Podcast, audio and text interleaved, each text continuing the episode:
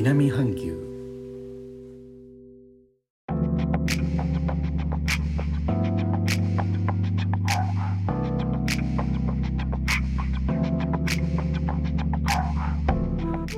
インドネシアから高野です。日本との間約6000キロジャワ島中部の古い都ジョクジャカルタからお送りしております。日本とは一味も二味も違う東南アジアのライフスタイル声でお届けします。さて去年2020年11月2日にスタンド FM の利用を始めましたのでこのチャンネルでの放送12ヶ月目になりました。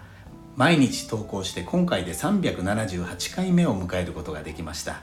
インドネシアが主なテーマの地味な いや本当に本当に地味なチャンネルですが引き続きご愛顧いただけましたら幸いです。日本では新しい総理大臣以下内閣が誕生。報道では今国会の会期末10月14日に衆議院を解散し10月19日公示10月31日に総選挙ということで政治の流れが加速しています。そこでちょっと気になったのが総選挙という単語です。総選挙って何かなということで総務省のホームページから引用しますと選挙は大きく2つの分類に分けられます。一つはどんな公職の人を選ぶかという分類です。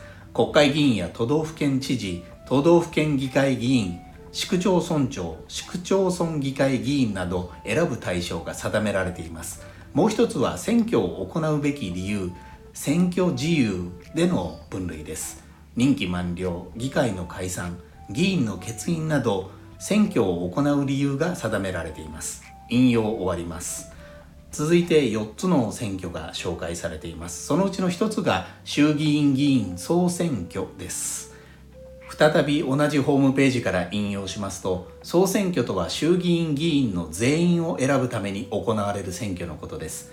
小選挙区選挙と比例代表選挙が同じ投票日に行われます。総選挙は衆議院議員の任期満了4年によるものと衆議院の解散によって行われるものの2つに分けられます。衆議院議員の定数は465人でうち289人が小選挙区選出議員。176人が比例代表選出議員です。引用終わります。じゃあ参議院の方はと。これは参議院議員通常選挙になります。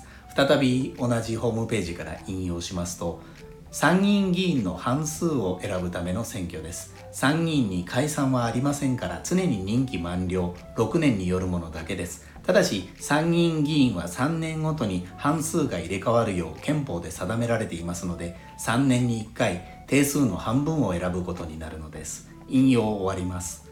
ということで総選挙とは衆議院議員の全員を選ぶために行われる選挙のことでした。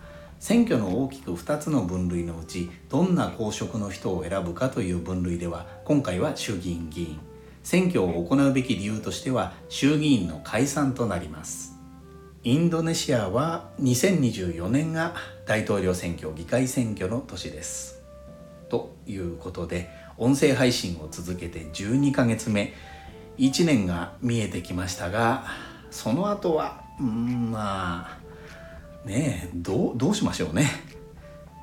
いつも貴重なお時間を割いてお聴きいただき、レター、コメントも本当にありがとうございます。インドネシアから高野でした。それではインドネシア語でのご挨拶、またお会いしましょう。参拝、ジュンパーラギ。